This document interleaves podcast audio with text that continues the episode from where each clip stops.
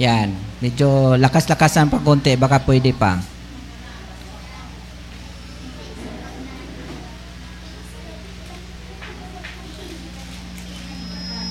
Up, ma medyo malakas na yan. Yan.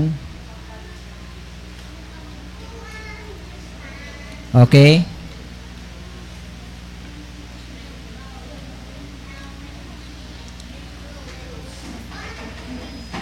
Yan, saksak mo yan dyan, baka ano, mamaya mo na paanda rin, saksak na muna saglit. Nakakatulong din yan eh. Sige, parang ah, mas maganda yung aawit pa tayo na isang awitin, parang bitin si Sister Love eh. The Old Dragon Force.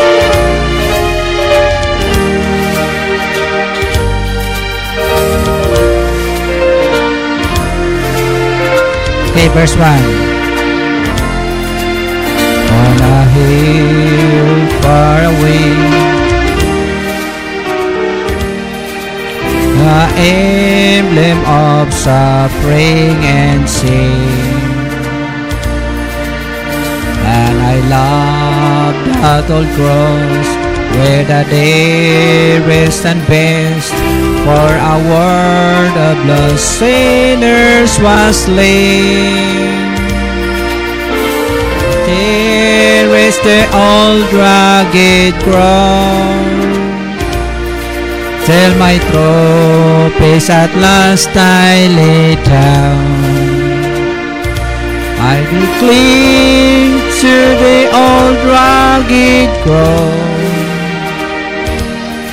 and exchange it someday for a crown. Oh, the old rugged cross, so despised by the world, has a wondrous attraction for me. For the dear Lamb of God left His glory above to bear it to dark Calvary. So I'll cherish the old rugged cross till my trophies at last I lay down.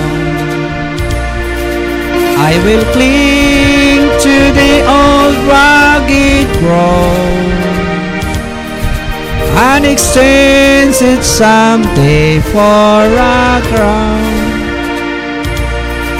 To the old rugged cross I will ever be true. Its shame and reproach gladly bear. Then he'll call me someday to my home far away, where his glory forever I share. So I'll cherish the old rugged cross. Though peace at last I lay down. I will cling to the old rugged cross and exchange it someday for a crown. Amen. Salamat sa Panginoon. Parang ang boses ko nadagdagan ng speaker eh. Pero ang importante doon ay inawit ko yon, inawit natin ng bukal sa ating puso at para sa Diyos. Amen? Importante doon na katanggap-tanggap sa Panginoon. Ang Panginoon naman alam niya kung anong boses binigay sa atin. Amen? So, anhin mo yung magandang boses mo, inaawit mo naman sa demonyo. o, di ba? Eh, mas maganda na yung ganito lang boses, inaawit natin sa Panginoon. Sige, so ngayon po ay dadako tayo mga kapatid sa baka pwede na yung ano diyan speaker.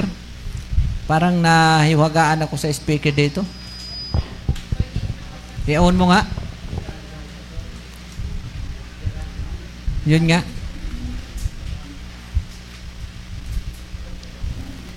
Baka medyo iko-ikoy na. Okay? Yan. Hinahinaan lang sigurong konti dito, Brad. Yan, ah... siguro ano na, sa speaker na ano. So, ngayon po, dadako tayo mga kapatid sa ating pong ano, sa ating memory verse, thanksgiving, at saka ah prayer request. Kaya pa bang malakasan ng konti? Ayan. Ah, pwede na siguro. Isa pang konti. Yan. Sa ano talaga yun? Sa duda ko sa speaker. Sige, so ito po yung mic. Siya, dito tayo mag-una kay Brother Norley.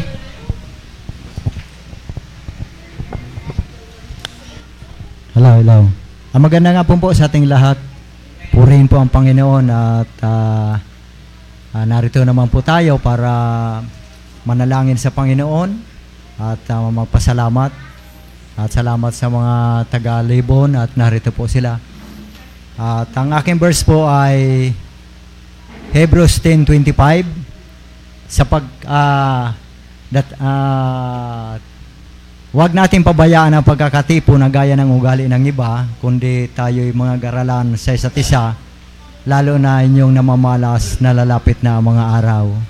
Ang sabi po doon sa Hebrews 10.25, paalala po sa atin, mga minamahal kapatid, na wag raw po natin kaligtaan ang pagtitipon. Dahil ang sabi po doon, nalalapit na raw ang araw ng Panginoon. Malay po natin mga minamahal kapatid, ah, dumating bigla ang ating Panginoon, yung tinatawag na rapture, kaya ngula po tayo, maiwan po tayo. Kaya sabi ng Panginoon, wag po natin pabayaan ang, ang pagkakatipon. Yan po. At ah, papasalamat po ako sa Panginoon kasi ah, magagawa na ho yung yung ginagawa kong ah, pagtitipunan doon sa bahay at ah, sige mga first Sunday ng August, pwede na po doon makapag ah, prayer meeting po tayo. At ah, ang kulang na lang po ay bubong. Kung hindi pa po abutin nung, nung bubong, nung budget sa, para sa bubong, ah, manghiram muna kami doon ng trapal para makapagdaos po ng ah, prayer meeting doon.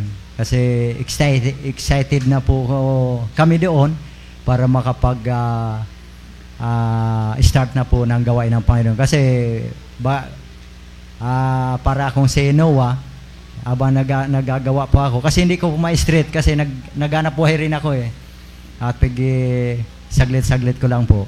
Pero abang nagagawa po ako doon, ah, nag-share po ako doon. Nag-invite ako sa mga tao ah, na kap- tinatanong ako kung anong ano ano yun yung ginagawa ko. Kako pag ah, magtitipon kami dito kako para sa Panginoon. Kung ah, gusto ko ako ninyo at um, invite ko kayo para kayo makapakinig ng salita ng Diyos. Naiiba ka ako dito kasi dito yung ti- nagtuturo ng katotohanan. Ayan na. Yun po ang kagandahan na patuloy po natin ah, ipangaral ang ah, ginawa ng Diyos para sa atin. Kung tayo po iniligtas ng Diyos at kung ano pong naranasan po natin ng kagalakan sa ating puso na iniligtas tayo ng Panginoon, dapat po may share po natin sa ating ah, mga ah, kaibigan o alam natin na sila po hindi pa katulad natin, hindi pa sila kakilala sa Panginoon, uh, masiran po natin sila at yung pong mahalaga, yung kaluluwa ng tao na maligtas. Kasi yung po ang pinaghirapan ng ating Panginoon doon sa, sa krus ng Kalbaryo. Yan po.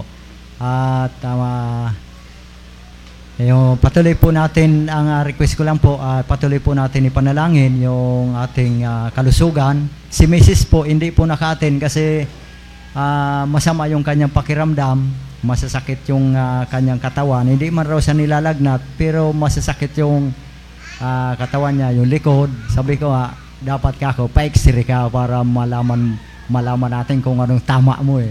Baka, wag lang sa utak, mahirap yun. Ah, kaya, ah, ipanalangin po natin kasi wala, ah, wala pong ibang malalapitan po natin kundi ang ating Panginoon. Yan lang po. Ah, ah, kaya, John 10:27 My my sheep hear my voice and an- and I know them and they follow me.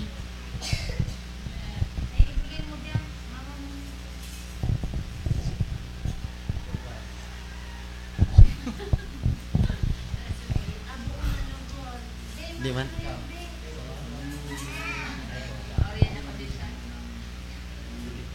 Ah. Ay, magandang hapon sa lahat. Ang verse ko ngayon ay mula sa Philippian 4.4. Sinabi po doon, ah, manggakal, manggagalak kayo, kayong lagi sa Panginoon. Muli kong sasabihin, manggagalak kayo. At ang pasalamat ko sa Panginoon ay ang patuloy na pagbigay niya ng ah, magandang kalusugan sa akin, sa ah, amin at sa ating lahat. Lalong-lalo na sa kay Boboy na ah, napaka mabait na bata at hindi siya nagkakaroon ng ano ng masamang ano karamdaman. Thank you sa Panginoon dahil makita natin na andyan yung ano niya yung ah, pag-ingat at gabay sa atin. Tapos sa patuloy na pagbigay niya ng pangangailangan na kung baga sa buhay natin ngayon mahirap dahil nga siguro ah, medyo kumbaga sa buwan ay medyo alanganin. Wala pang mga ani at ah, sa panahon natin ah, pandemic pa rin mahirap sa biyahe.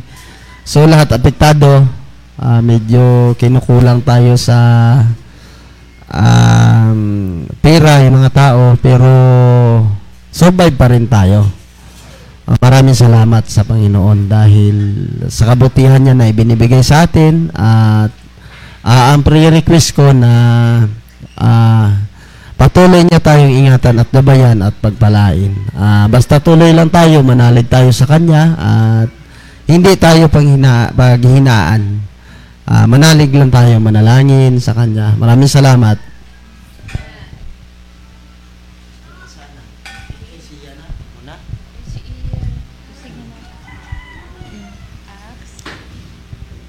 Uh.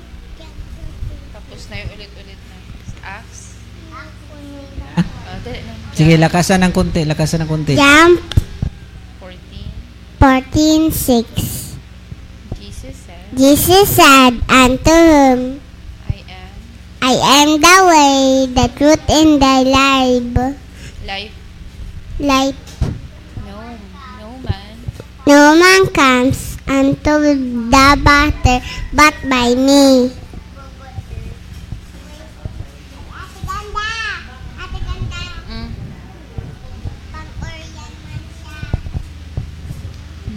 Ako po, Ephesians chapter 2 verses 8 and 9. For by grace are ye saved through faith, and did not of yourselves. It is the gift of God. Not of works, lest any man should boast. Ako nagpapasalamat kasi nga nakakadiretso yung uh, children's ministry every Sunday. And um, kahit papaano talagang umulan man or umaraw, andito yung mga taga-Libon. Uh, pinapasalamatan ko sa Panginoon and sa ano sa provision niya sa lahat ng mga pangangailangan.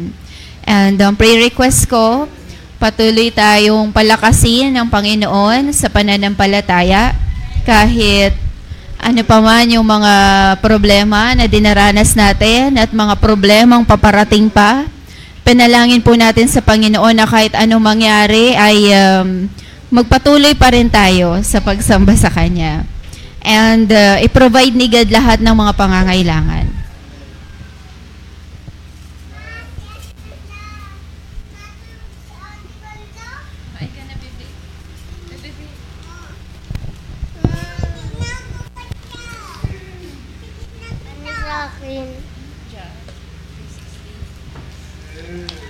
John 3:16 For God so loved the world that he gave his only begotten son that whosoever believeth of him should not perish but have everlasting life. Acts 16:31 Believe on the Lord Jesus Christ and you will be saved.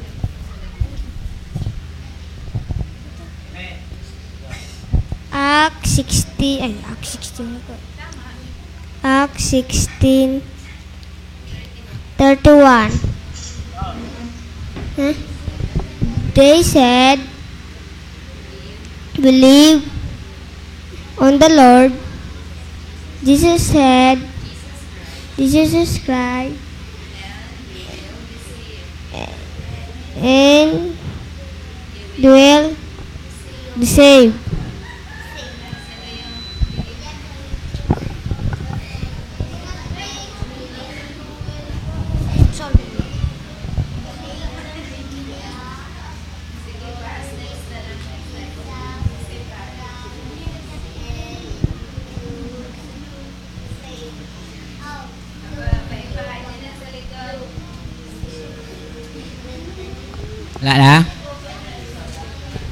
Sa likod.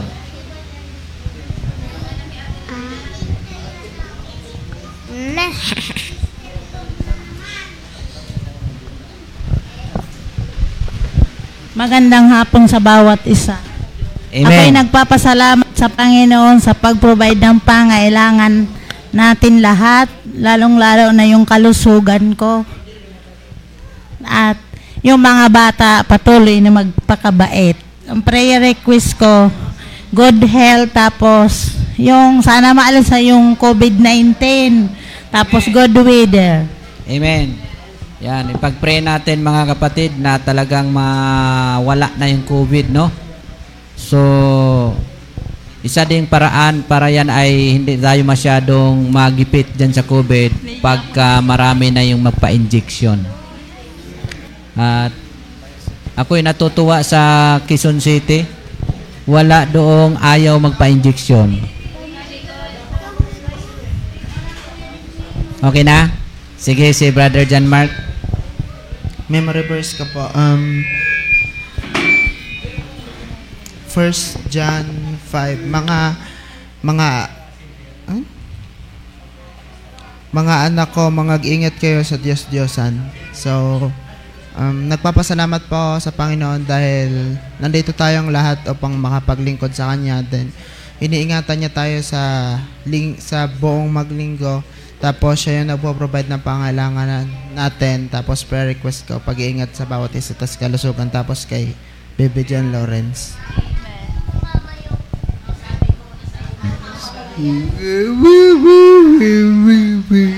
Oo. Oo.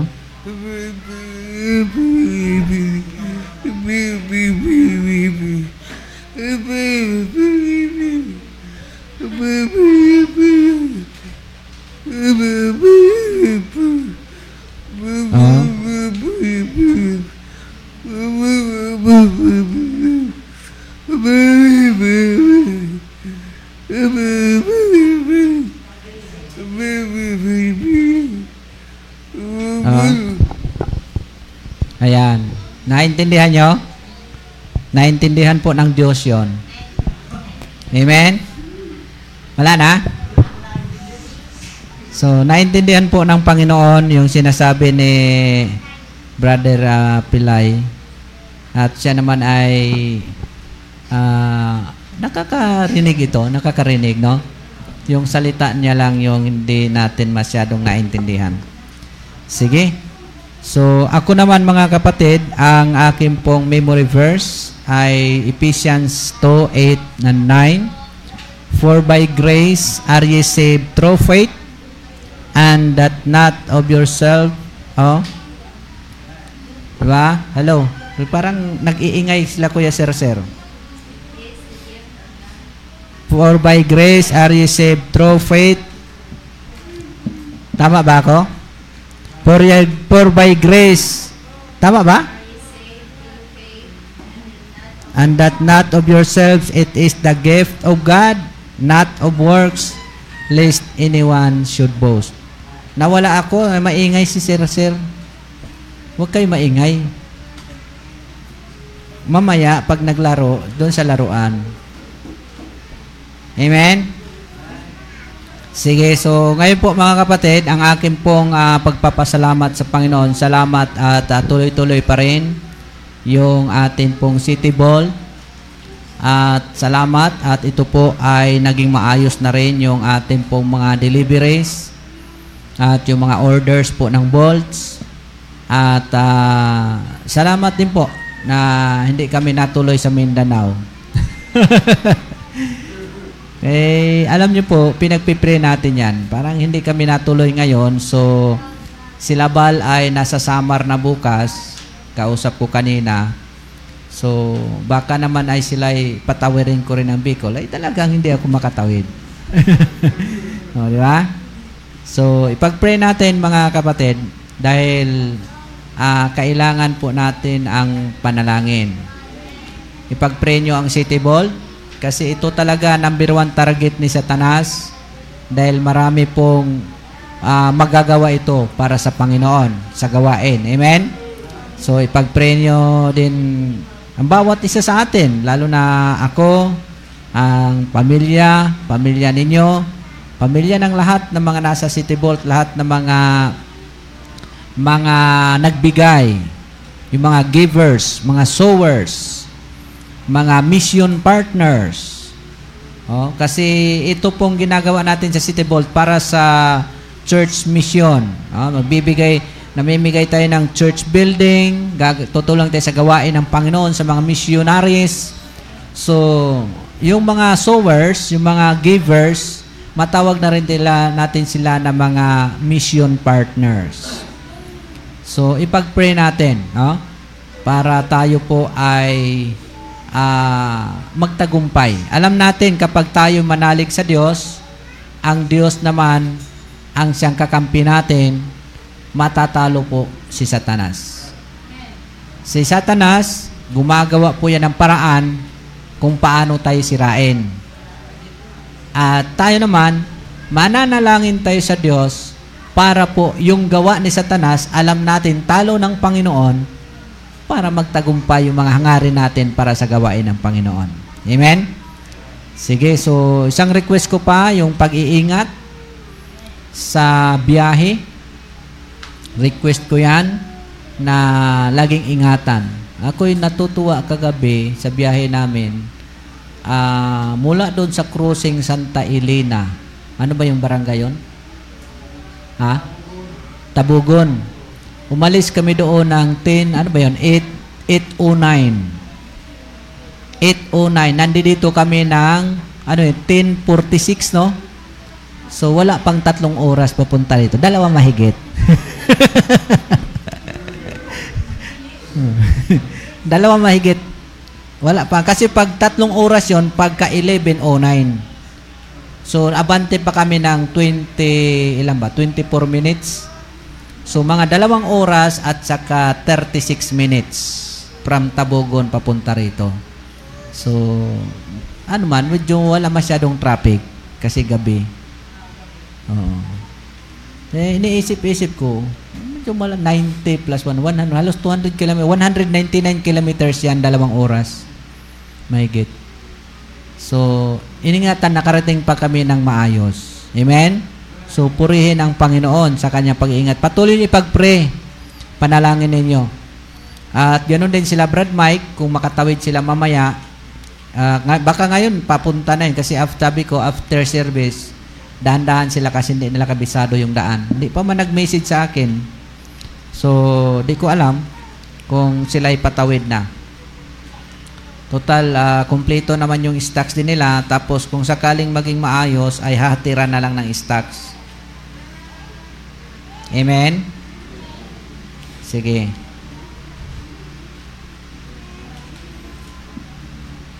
Okay, so ngayon po, dadako tayo sa ating prayer, ano?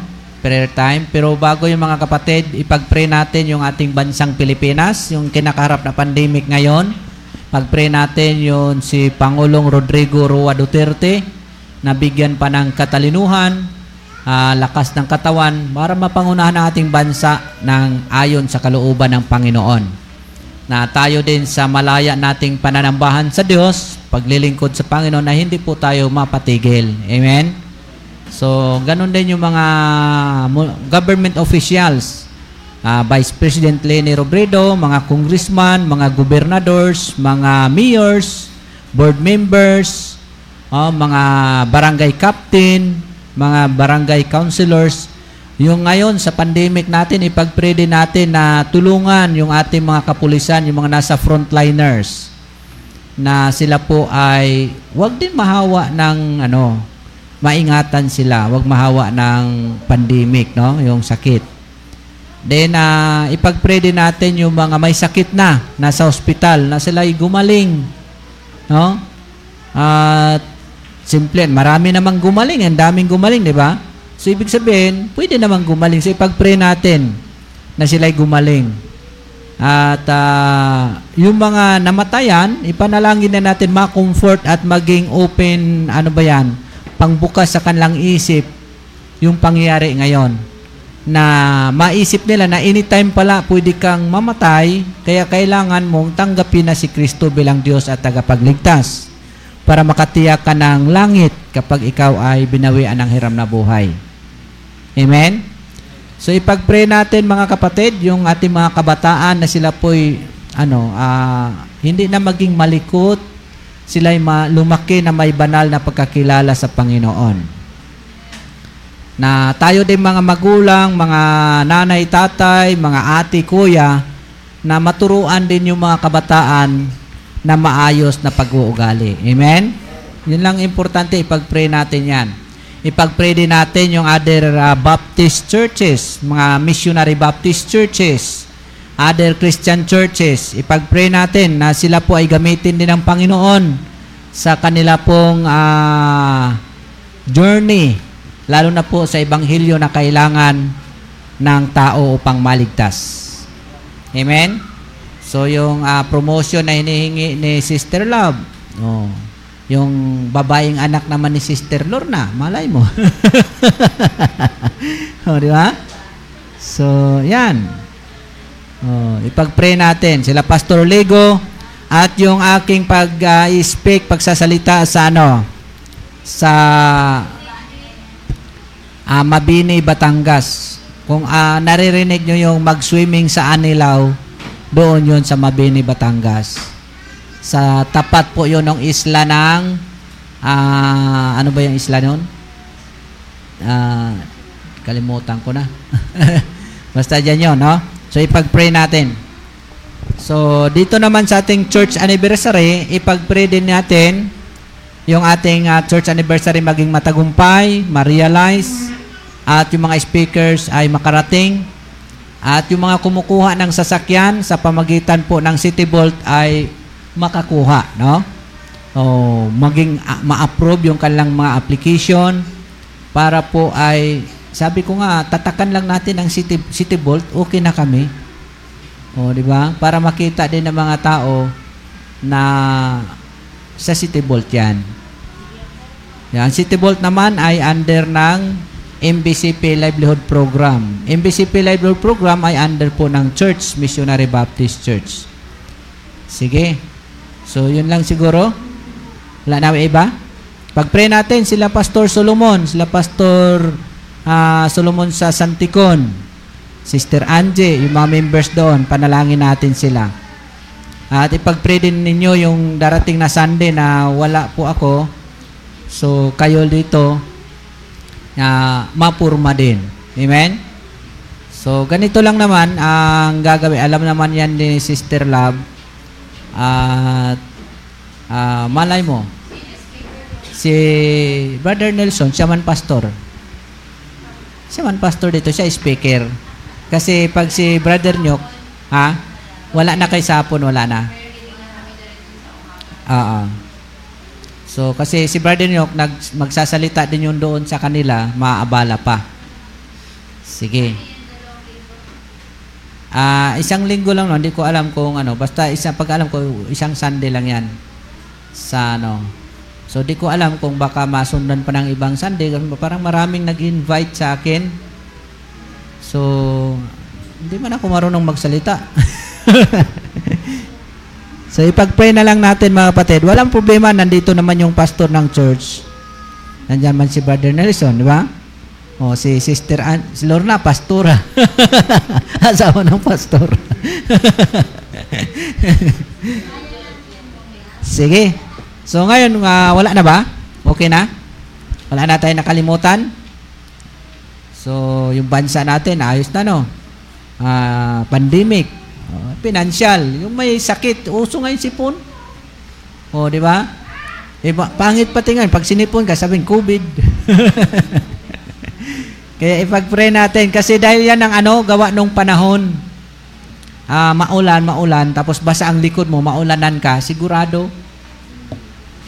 So ipanalangin natin. Sige.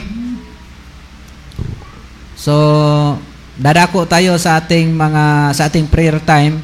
Kung ano po yung naalala nyo, pagkatapos ni pag-pray nyo mga sarili nyong request, yung anong naalala nyo doon sa mga prayer request ng kapatiran, sa ating general prayer request, isama nyo sa panalangin. Pag uwi nyo sa bahay mamaya, pag-pray ninyo bago matulog, ipag-pray nyo. Bago kumain, ipag-pray nyo yung mga naalala nyo kasi hindi nyo agad-agad maalala lahat eh. Tapos pag naalala nyo lahat, mahaba. Pag ano lang maalala mo, pag-pray natin. Sige, tuloy, uh, taano tayo, dadako tayo sa ating ah, panalangin.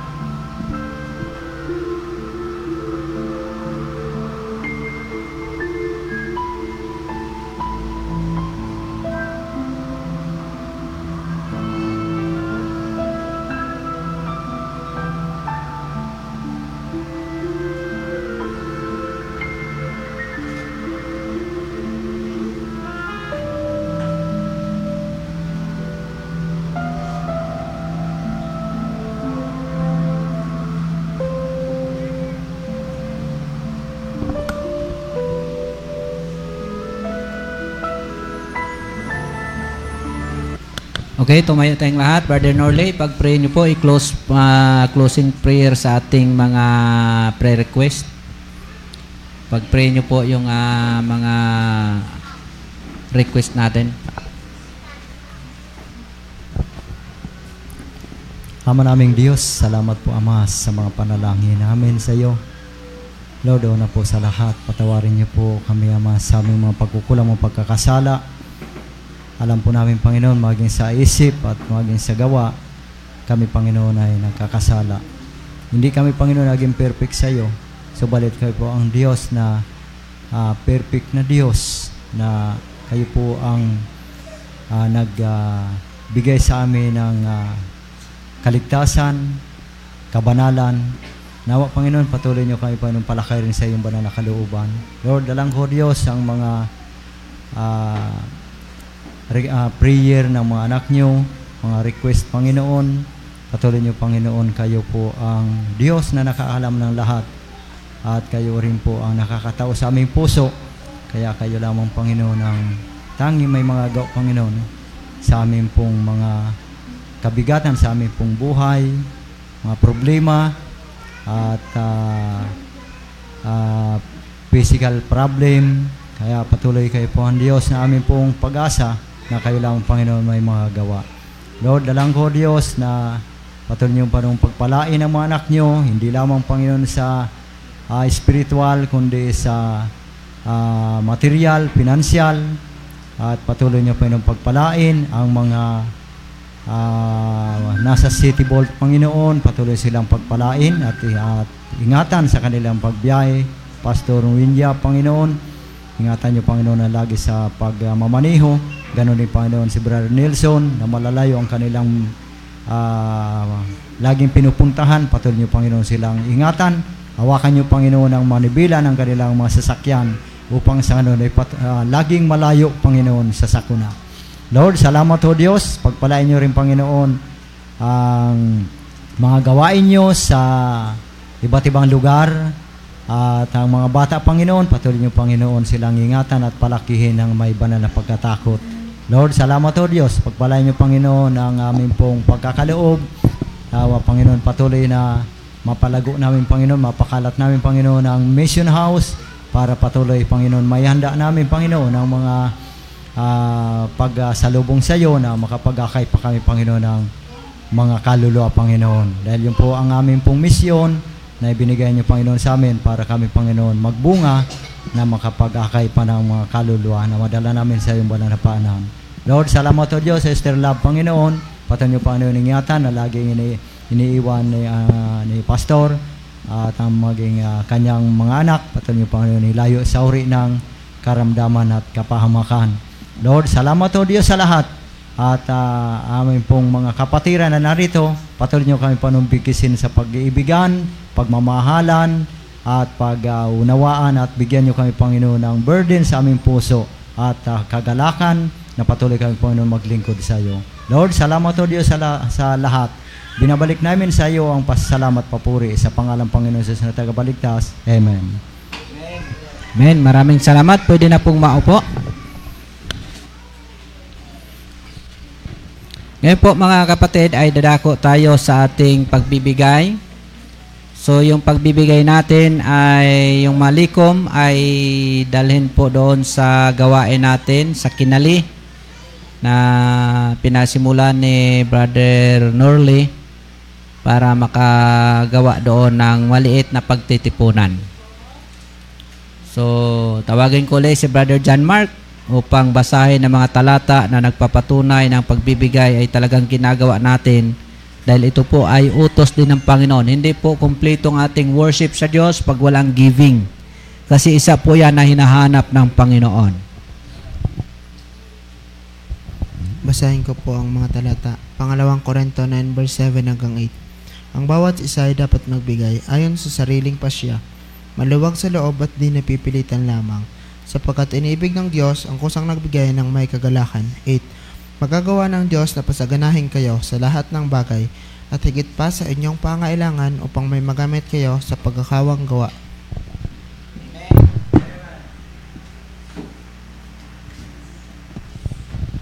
Sige, so awit si Sister Lovely.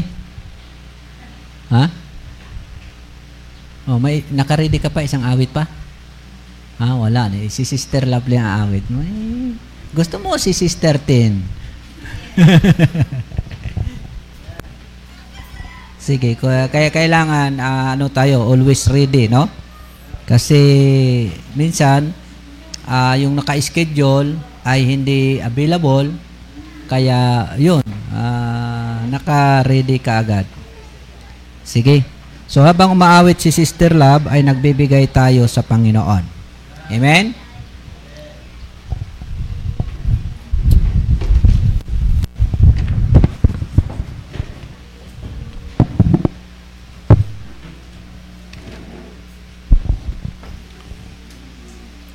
Good afternoon po. Ka mo. Alam niyo naman, hindi naman ako singer, di ba? There's within my heart a melody. Jesus whispers sweet and low. Fear not, I am with thee. Peace be still. In a love that ebbs and flow.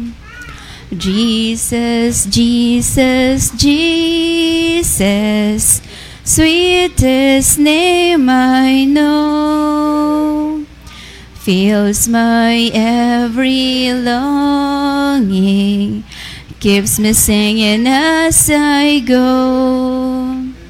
All my life was wrecked by sin and strife. This scourge filled my heart with pain.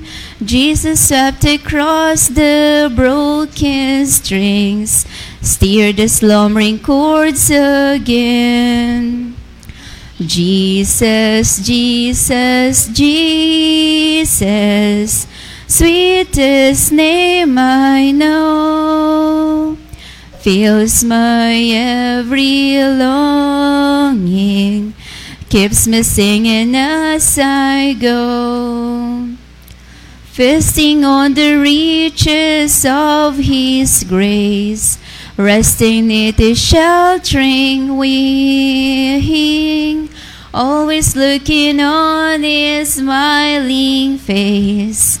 That is why I shout and sing. Jesus, Jesus, Jesus, sweetest name I know, fills my every longing, keeps me singing as I go.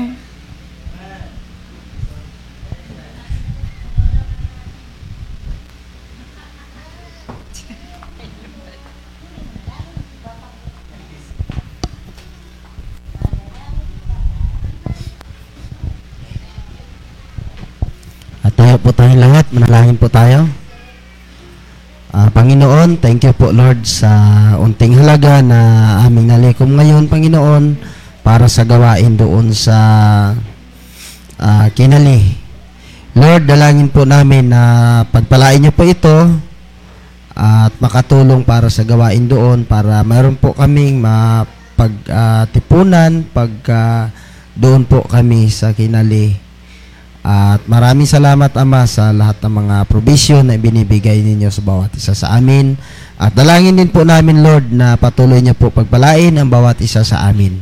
Thank you Lord in Jesus name. Amen.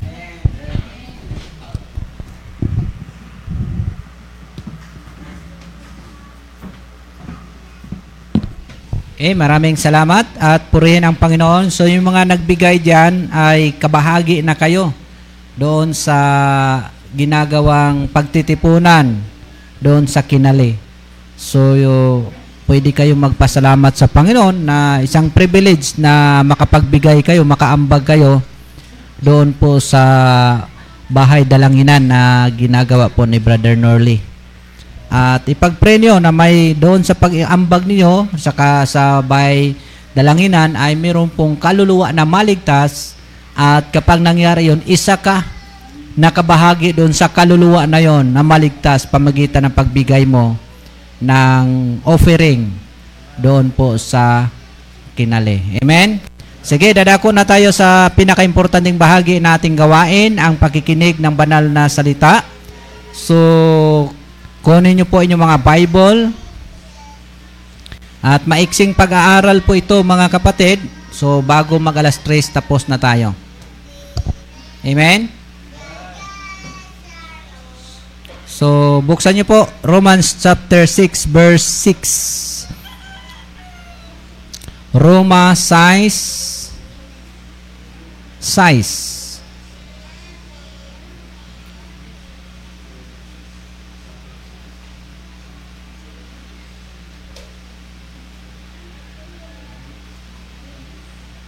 Sige, tayo tayo bilang respeto sa pagbasa ng salita ng Panginoon.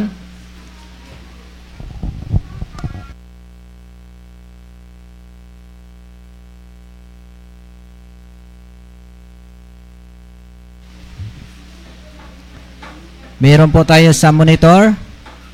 Romans chapter 6 verse 6. Handa, basa.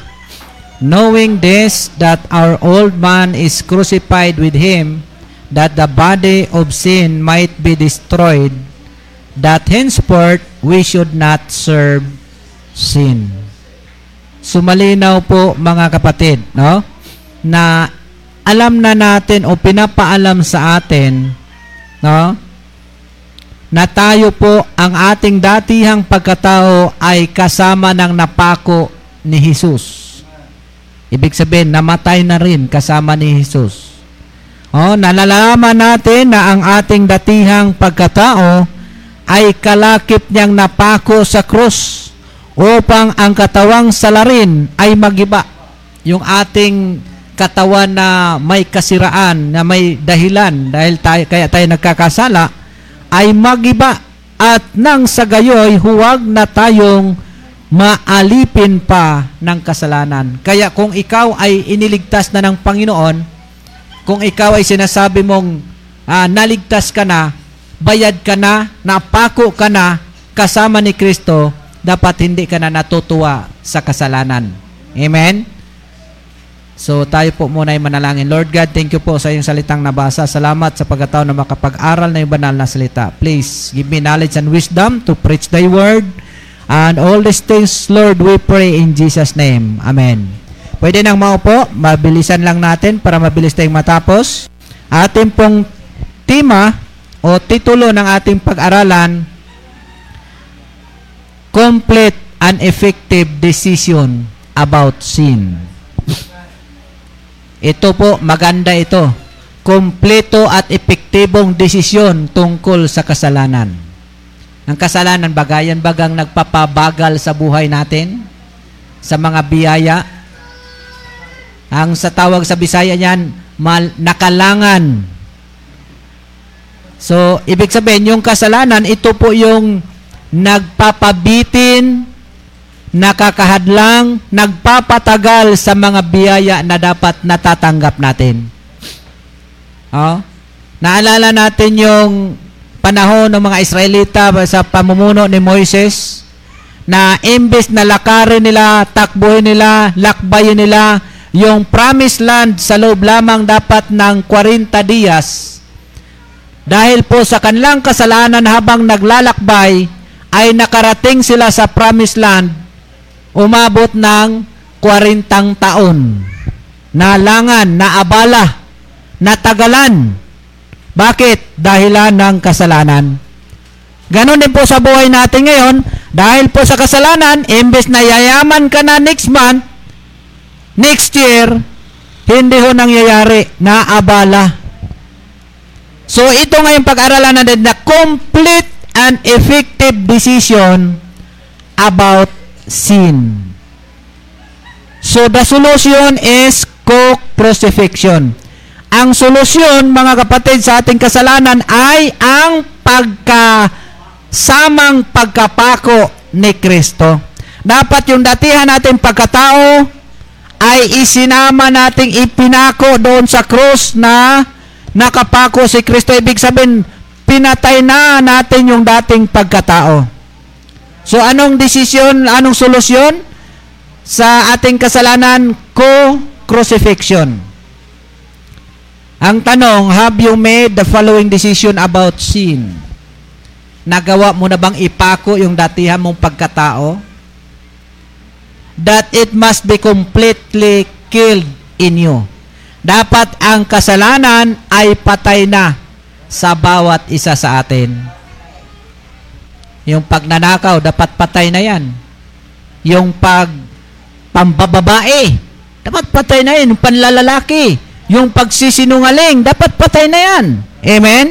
Kung dati kang nakakapagsinungaling kahapon, nung nakaraang araw, nakalang taon, nakalipas na mga taon, dapat wala na yan sa'yo ngayon. Ako'y natutuwa kahapon, pabalik kami dito, sabi ko, Brad Nyor, bili ka ng tubig doon sa Gumaka. Pumarada ako doon sa kanto, lakad siya papuntang 7-Eleven. Binigyan ko ng 500. Bili ng tubig, kub, tatlong litro, tatlo mang kubra. Pagbalik niya, Pastor, magkano binigay mo sa akin? Sabi ko, 1, 500. Wala, ang sukli, dami, 800 plus. Sabi ko, ibalik mo yan. Yun, binalik niya yung 500 doon sa 7-Eleven kasi may buong 500 eh. Ayos, no? Oh, binalik. Tuwang-tuwa naman ngayon yung bantay. Ay, mag-aabuno kami. Tatlo kami mag-abunong 500 na yan. Salamat talaga. Eh, kung paano kung hindi kristyano yung nakabili? Paano kung si kuya, ano yun? Kawawa. Naka, kung, kung itinago yon yung 500 na yon halimbawa, kung si kuya, ano yon kuya A, oh, tinago 500, oh, ito tubig, oh, ito sukli, nasa kanya yung 500, nakaabante siya ng 500, pero sigurado, mawawala agad yon baka magkasakit yung anak, kulang pa yon Amen? Baka kung anong mangyari, at yun ang tinatawag nating kasalanan, nakakaabala. Imbes na maging magaan ang buhay mo, next month, hindi pa. Bakit? May sumpa. Amen? So dapat, sabi dito, it must be completely killed in you. Dapat patay na yung kasalanan. So it takes long time to come to the point of making this complete and effective decision about sin. Hindi kasi ito sili na pagpisil mo, aanghang ka agad.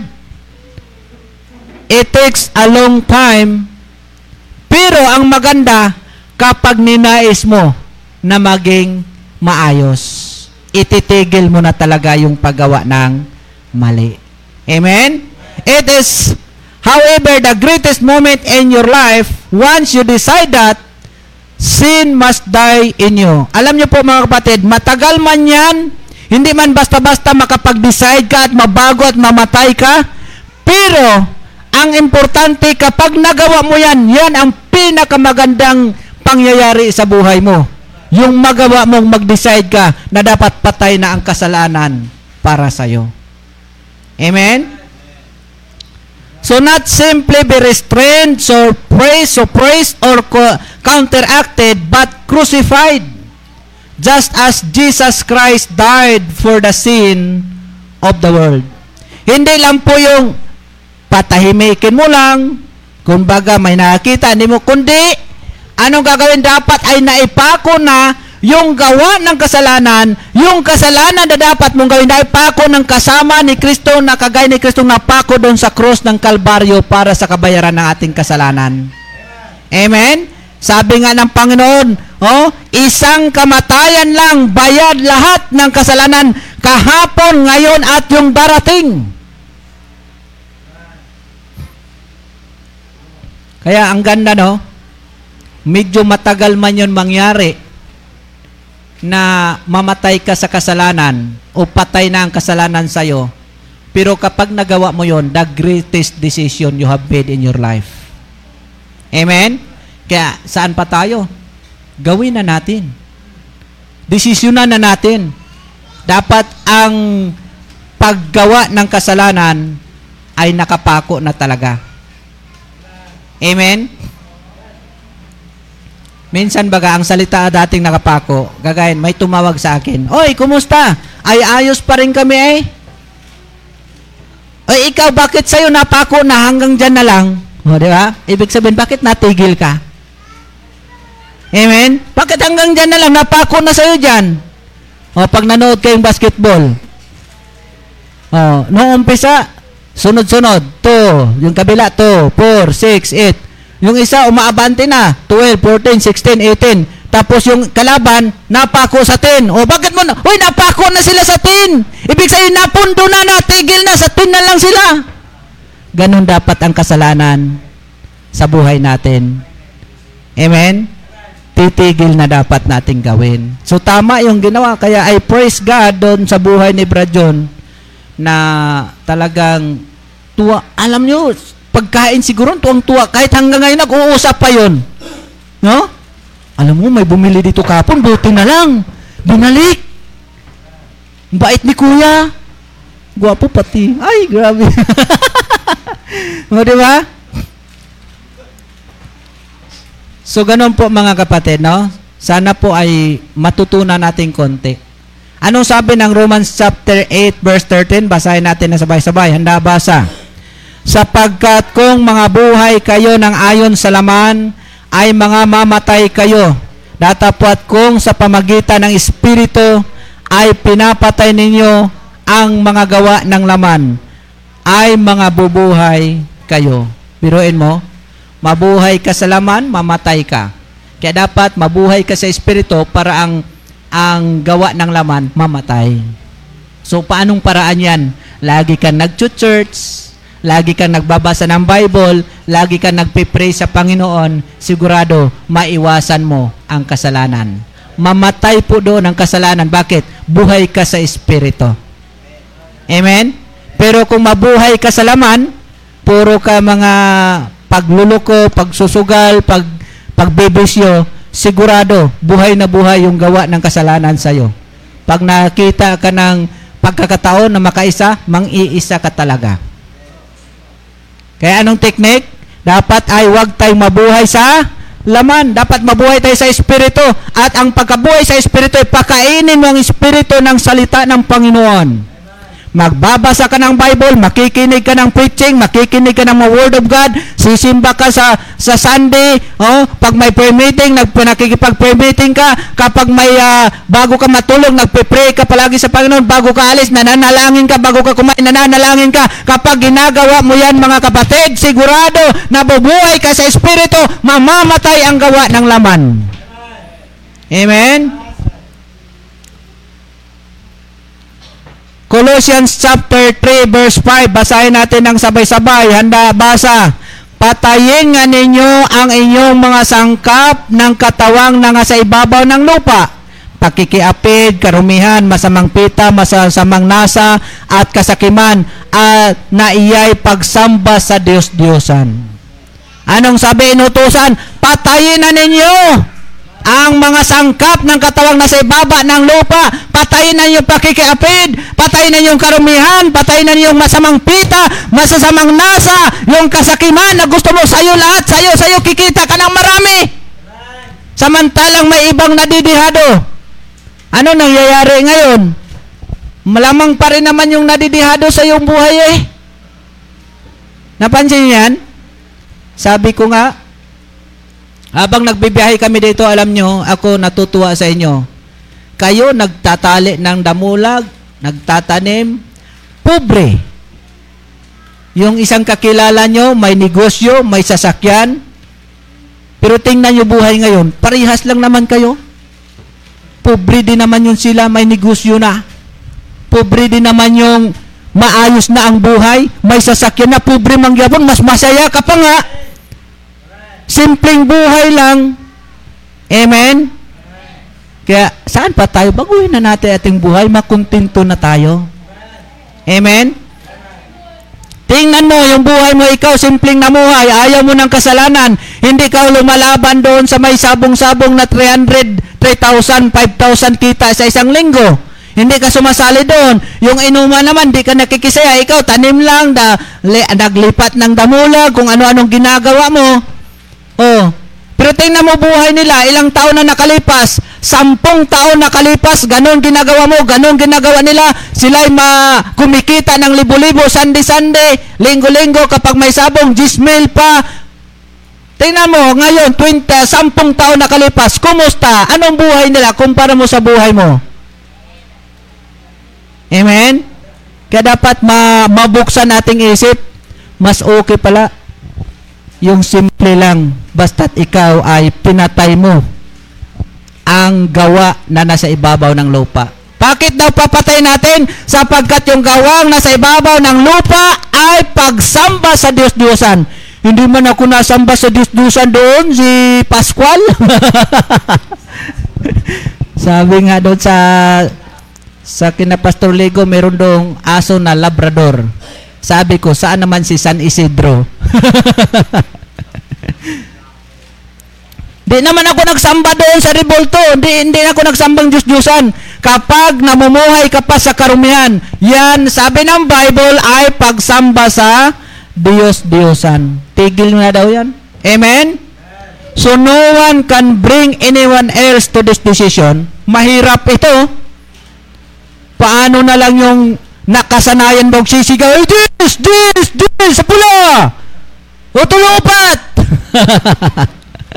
Paano na lang yun? Para iset mo na. Paano na lang yun?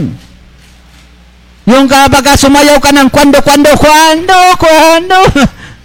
Paano na lang yun? Napakahirap. No one can bring anyone else to this decision. But, kailangan natin desisyonan. Amen? We may be mentally and spiritually convinced, but what we need to do is actually make the decision that Paul urges us to do in this passage. Talagang parang kumbinsido ka, talagang mentally okay ah, talagang tama. Pero hindi po yun ang nais ni Pablo na titingnan mo lang tama yung sinasabi sa pagsamba. Ang gusto ni Apostol Pablo patungkol sa ating binasang Bible, hinihikaya tayo mga kapatid, hindi ka lang dapat kumbinsido pero dapat desisyonan mo na dapat tigilan na ang paggawa ng mali. Amen? Romans chapter 6 verse 6, anong sabi? Na ating datihang pagkatao kalakip niyang napako sa krus upang ang katawang salarin ay magiba. All yourself up. Itaas, iangat na natin nating sarili. Take some time alone with God and make this important decision saying, Lord, identify me with your death until I know that sin is dead in me. Mag-pray ka sa Panginoon. Salamat, Panginoon. Tulungan mo ako na makilala kong patay na ako sa kasalanan. Alam niyo yung patay na sa kasalanan? Yung bang, gaya nun, kasalanan mo yun na alam mong loko ka, ginawa mo pa rin, buhay ka. Pero kung ibinalik mo mali ito, kasalanan to, ibalik ko. Ibig sabihin, patay ka sa kasalanan. Amen? O pag nakita ka lalaki, nakita ka ng sexy, pa, ay, pastor na pala ako. Yun, patay ka na sa kasalanan. Amen? Amen? Ganon. Dapat ma, ma, kaya nga sabi niya, sa ipanalangin mo, Lord, identify me with your death until I know that sin is dead in me. Upang malaman ko na ang kasalanan patay na sa akin. Amen? Itong gagawin ko parang panluloko ito ah. Abay, tigil ko na ito, mali ito. Yan, patay ka na sa kasalanan. Amen? 1 John 3.8, basahin natin sabay-sabay. Handa, basa. Ang gumagawa ng kasalanan ay sa Diablo, sapagkat buhat pa ng pasimula ay nagkakasala ang Diablo, sa bagay na ito'y nahayag ang anak ng Diyos upang iwasak ang mga gawa ng Diablo. Ang gawa pala ng Diablo, yung kasalanan, winasak na ng Panginoon. Bakit nasa iyo pa? Baka anak ka ng Diablo. Amen? Kaya kung sabi mong anak ka ng Diyos, dapat wasak na yung gawa ng Diablo. Ang gumagawa ng kasalanan ay sa Diablo. Pag ikaw gumawa ng kasalanan, sa Diablo ka. Tapos magagalit ka. Sabihan kang Diablo. Amen? Kaya huwag ka magalit pag sinabihan kang Diablo. E gumagawa ka ng kasalanan, di man tayo may sabi yan. Ang may sabi niya ang Biblia, ikaw na gumagawa ng kasalanan sa Diablo. Amen? Malapit na tayo. Make the mo- moral decision that sin in you must put to death. Desisyonan mo na na ang kasalanan, patayin na yan. This was not some divine future expectation on the part of Paul but was very radical and definite experience in his life. Ang tanong, are you prepared to let the Spirit of God search you until you know what the level and nature of sin is in your life? To see the very things that struggle against God's Spirit in you. If so, will you then agree with God's verdict on the nature of sin? That it should be identified with the death of Jesus. We cannot renown ourselves to be dead indeed to sin, ayon po sa 6.11, unless we have radically dealt with the issue of our will before God. Ang technique pala niyan mga kapatid, kailangan ang ating kagustuhan, ang ating kalooban, ipasa ilalim natin sa kalooban ng Diyos. Kung gusto mong masunod pa rin ang nais mo at ayaw mong sundin ang nais ng Diyos, hindi ka po talaga mamamatay sa kasalanan. O ang kasalanan palagi talagang buhay sa iyo kapag ang nais mo ang ipasunod mo at hindi ang nais ng Diyos.